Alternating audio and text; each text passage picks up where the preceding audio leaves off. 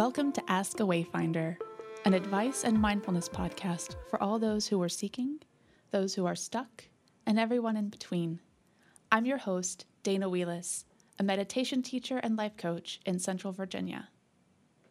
Usually we start our episodes with one letter from a listener, which serves as the focus for the conversation, and then I offer a meditation as guidance and support to all those who resonate with that issue. This one's going to go a little differently.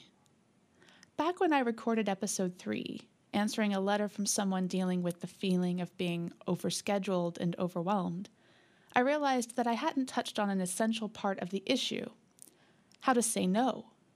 I mean, the exercise I led us through to survey your obligations and your commitments and to sense into how to prioritize your day is important.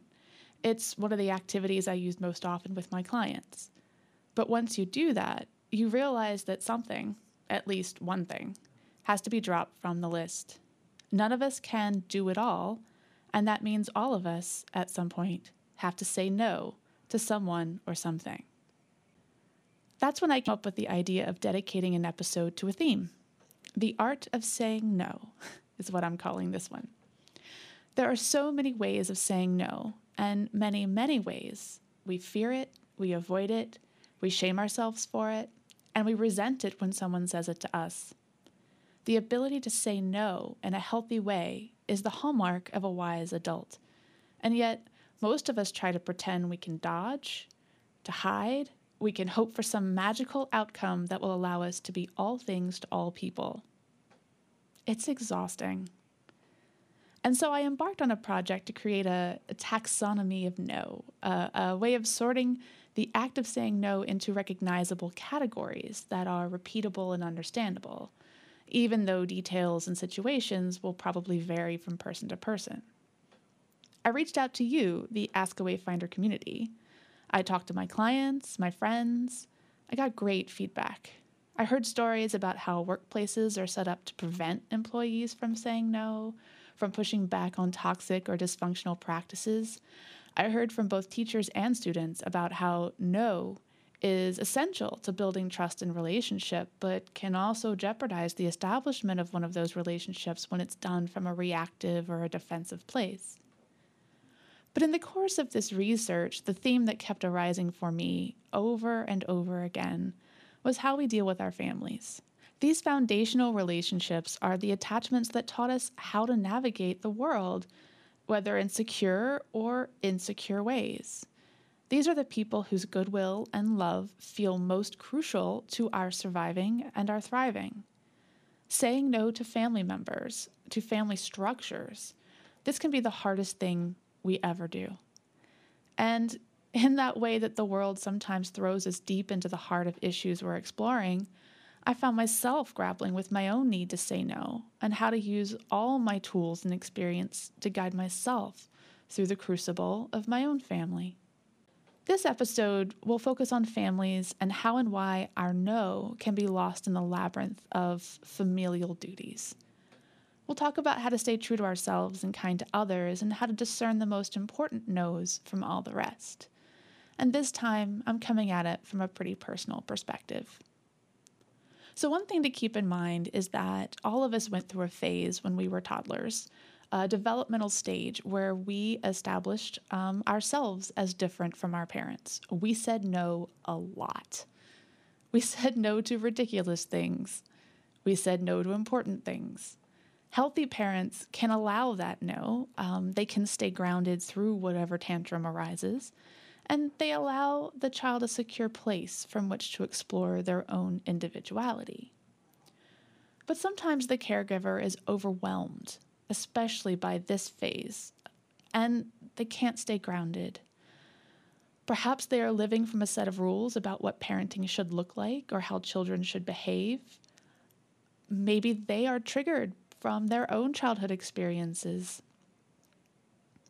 The child is not allowed to have their no, and they're taught to suppress their own sense of self to be more pleasing and, frankly, more safe in the eyes of their caregivers. This leads to patterns of what we call insecure attachment.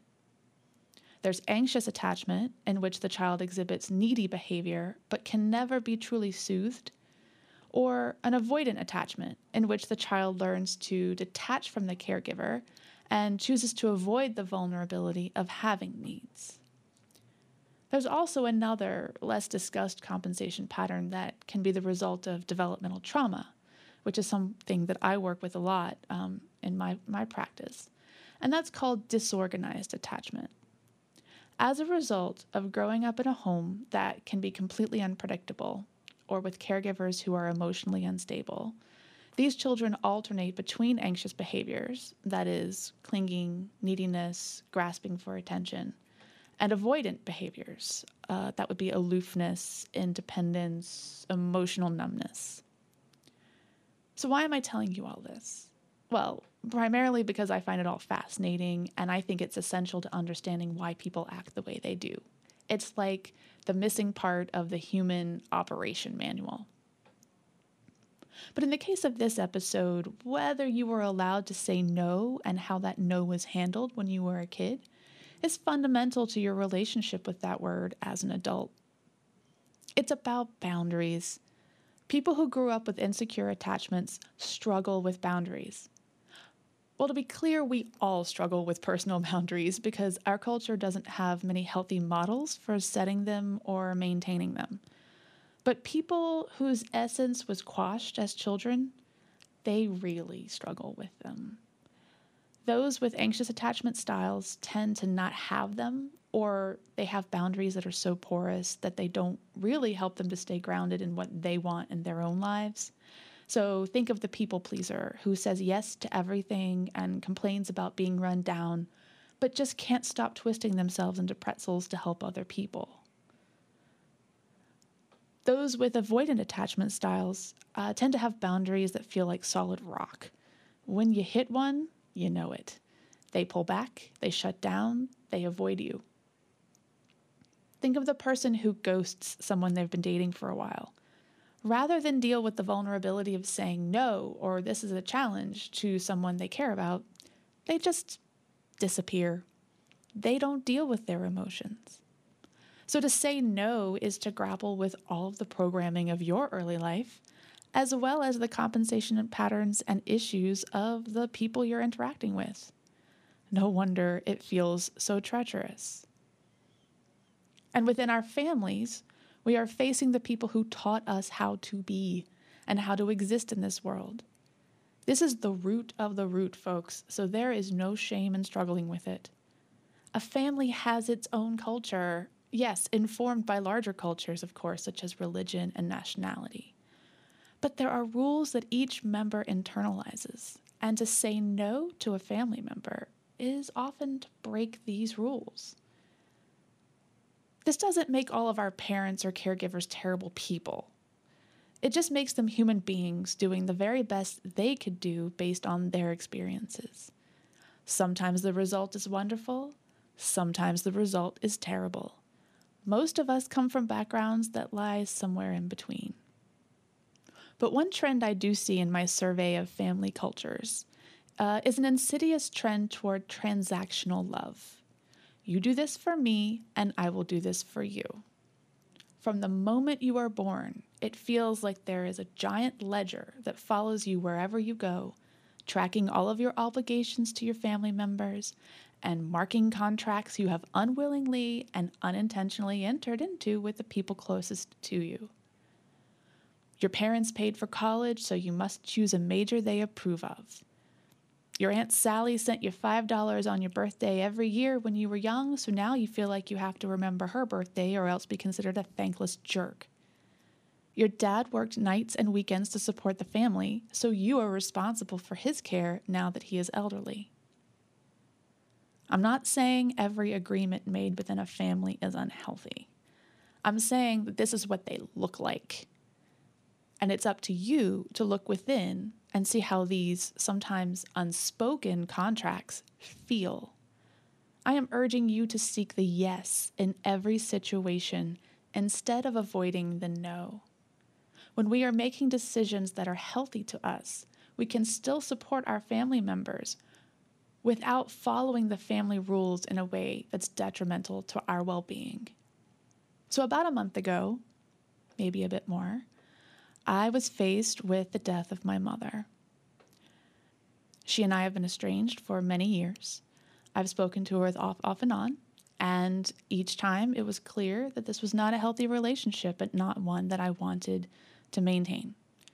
She also was not reaching out, so we had both agreed, I think, that this estrangement was for the best. But as she fell ill and was in the hospital in the ICU, I went through this excruciating phase where I had to decide whether I was going to go to my hometown and see her. It looked like the end. I was pretty sure it was the end. I knew there would be no deathbed reconciliation. Our estrangement, like I said, was healthy for both of us. Most of the urge to go there came from our culture at large and our ideas of what a maternal-child relationship should look like. Some of it came from feeling like I would be a bad person if I didn't at least get in the car and drive and be there. But most of all, if I'd done it, it would have been to appease others. As I sat with it and really struggled with what I should do, what became most important to me was the realization that a yes to them, a yes to the deathbed, a yes to entering back into the family dysfunction would have been a no to myself. Every part of me said, don't go there. You're going to feel terrible. You're going to get swept up in the chaos just like always. And so to have gone would have been self-abandonment. I would have paid a price, and that price was my stability, my sanity, and my ability to do work in this world. And so I didn't go. I said no. And I prayed, and I meditated, and I sent goodwill to her and everyone else down there. I reached out to my own community for help. And you know what? I heard from so many people who had found themselves in a similar situation with a parent or a grandparent or some other family member. So many of us have had to look at the realities of our family situation and make the hard choice, the one that would cause uproar and backlash from our families. We don't talk about this enough, and therefore there isn't a lot of support for people who are struggling with this. I spoke with a very wise teacher who shared with me something that's really helped in the process of processing all of these feelings, and that's the question of being responsible for someone or responsible to. And when we're feeling responsible for others, we can be controlling of ourselves and of them. We don't share our truths because we're afraid that it will hurt them or that they will leave us if they knew who we really were. It makes us fearful. It makes us anxious. It makes us worried about being right and doing right and how we're performing in the relationship. You're expecting the person to live up to certain expectations that you have, and you are expecting to live up to their expectations. But when you are responsible to other people, there's a lot more flexibility there. You're able to be more relaxed in your communications with them because you're speaking from your own integrity, from your own truth. You feel more aware of what you need and what you want. And when you're relating with them, you're relating to them as another person who's different from that you are. You believe that if you just share your truth and yourself, the other person has enough to make it, and that they're responsible for themselves and their own actions. You're just giving them the information they need to know about you.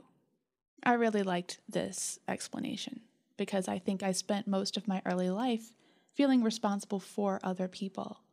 And those of us who are in helper roles can slip into that pattern of feeling like we want to help or rescue other people. But truly the healthiest thing to do is to be responsible to them and then gather your circle of friends and family and chosen family from the people who see you for who you are and love and accept you for that. Not everyone's story looks like mine. Perhaps you love someone who doesn't fit the mold of what your family expected. Perhaps you're realizing that the person you married isn't right for you after all. Or maybe it's something small, comparatively, like you don't want to host Thanksgiving even though you're the oldest child and that's your responsibility to the family. What I'm saying is that your no is important and that it's hardest to say that to the people most dear to you.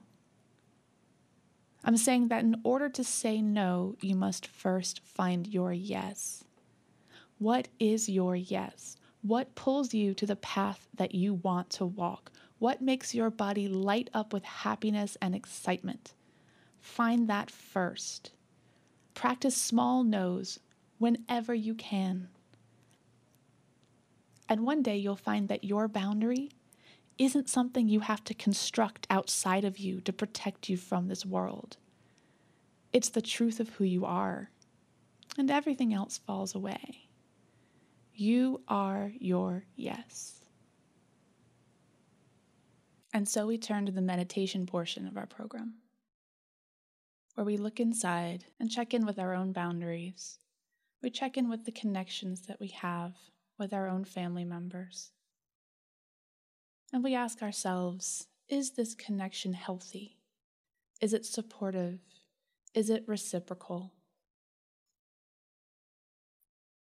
Finding a comfortable seat and closing your eyes, I want you to first send your awareness down into your heart, down to the center of your chest, just sitting with whatever is right now. Letting go of the day, and even if you have a particular situation in mind that you're seeking clarity on, seeing if you can set that aside for a moment and just find a baseline for yourself. That baseline will be different every single day. And so try not to judge if for some reason that baseline is a little more anxious today than it was yesterday. Just sitting with yourself in the heart space, tuning in with the cadence of your breath, finding a rhythm that feels comfortable to you, and just getting acquainted with how it feels to be in your heart.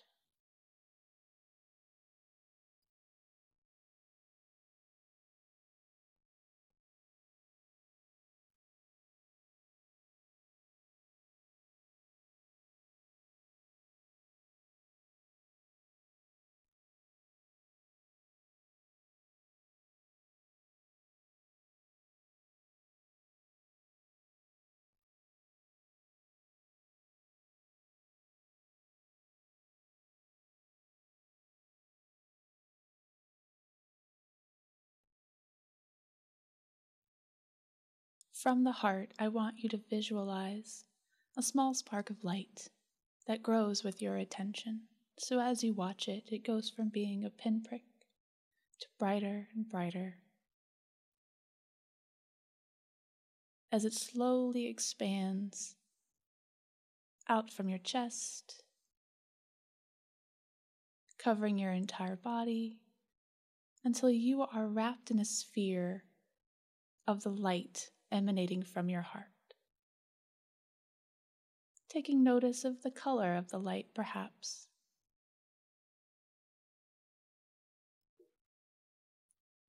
This light is going to show you your boundaries.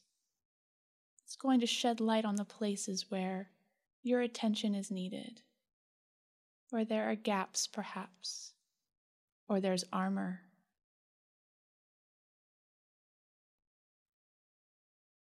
Just taking your time and sensing in to the entirety of your system, from your back to your hips, all the way down to your feet.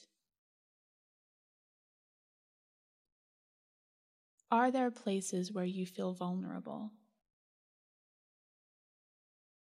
Where you feel like people closest to you can pierce right through?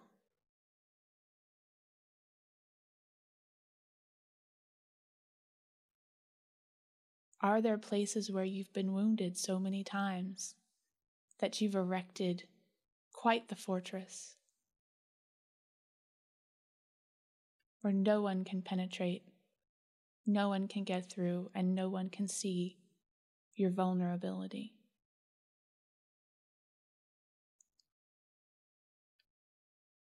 Most of us have many such spots of either porousness or hardness. Some of us even have spikes in places where we still carry anger or frustration or resentment. That's okay. I'm going to have you pick just one. And perhaps it's one that brings up a particular situation for you. If not, just continue to scan. Sometimes things don't have a story. They're just there.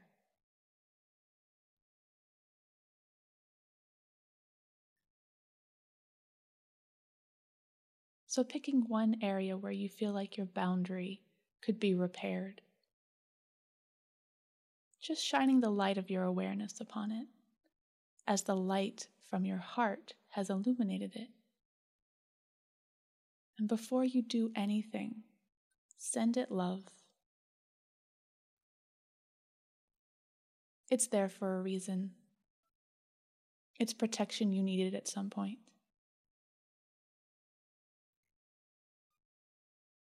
Your survival depended upon it.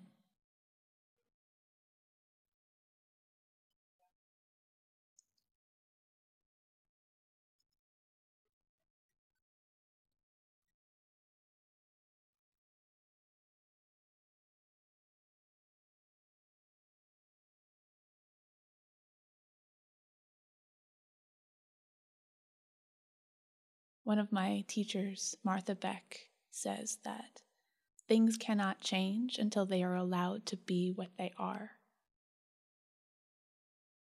So we do not meditate just to fix ourselves or be better. Sure, we get there eventually because we're paying attention to ourselves and we're learning. But we don't go in with a mindset of alteration, of judgment, or of critique.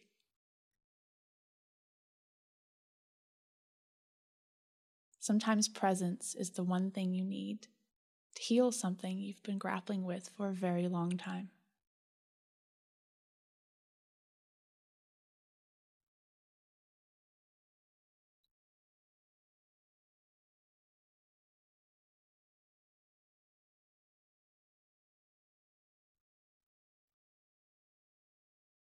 Once you've gotten to know this particular boundary, this area where you are hard or too soft, I want you to imagine that you can ask it what it needs most. How can you help? What is it trying to teach you?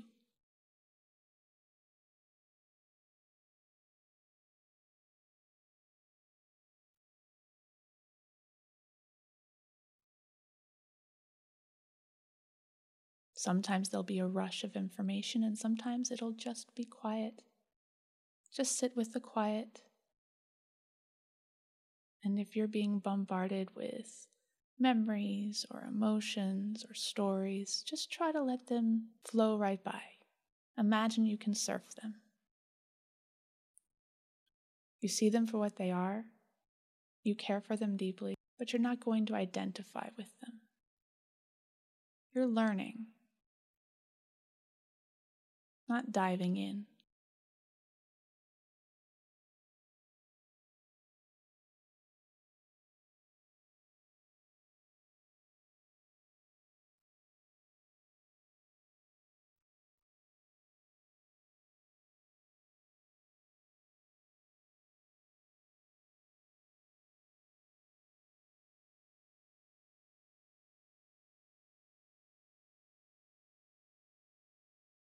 After some time, especially if you feel like you've gotten some important information just by sitting with this boundary, you might want to ask, is it willing to be healed? Is it willing to be repaired? And see what it says.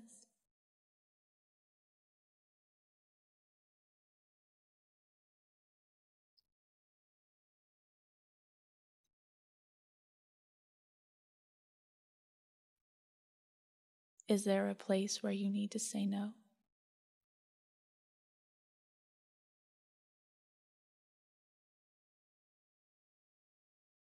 Is there a place where you need to say yes?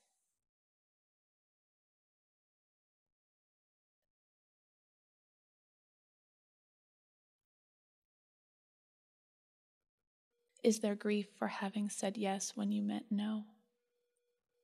And if so, just treat it very gently. Know that you were doing the best you could, and that your presence in this meditation is your effort to do better.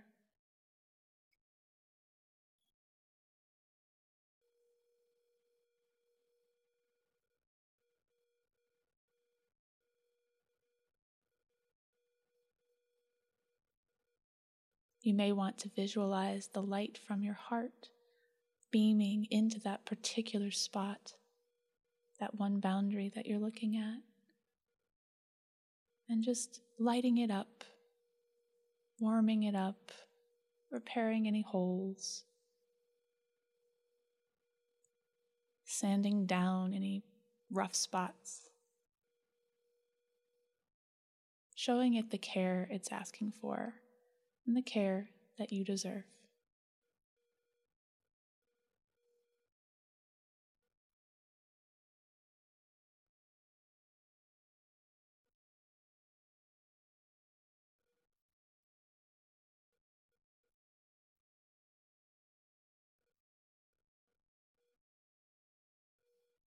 Sometimes this process will go quickly, and sometimes it takes a while. For the purposes of this meditation, we'll go ahead and close, imagining that we are retracting the light all the way back into our heart space, knowing that it is there and available to us whenever we need it, and that we can complete this exercise over and over again each time we feel like we've hit a spot where our boundaries aren't quite what we need them to be. Life has a way of teaching us those places, and so we'll return to explore, to care for, shed light on, and to heal, always seeking to find the boundaries that are true to us, and trusting that when we show ourselves and we show our boundaries, there are those out there who will love us and appreciate us, because we do.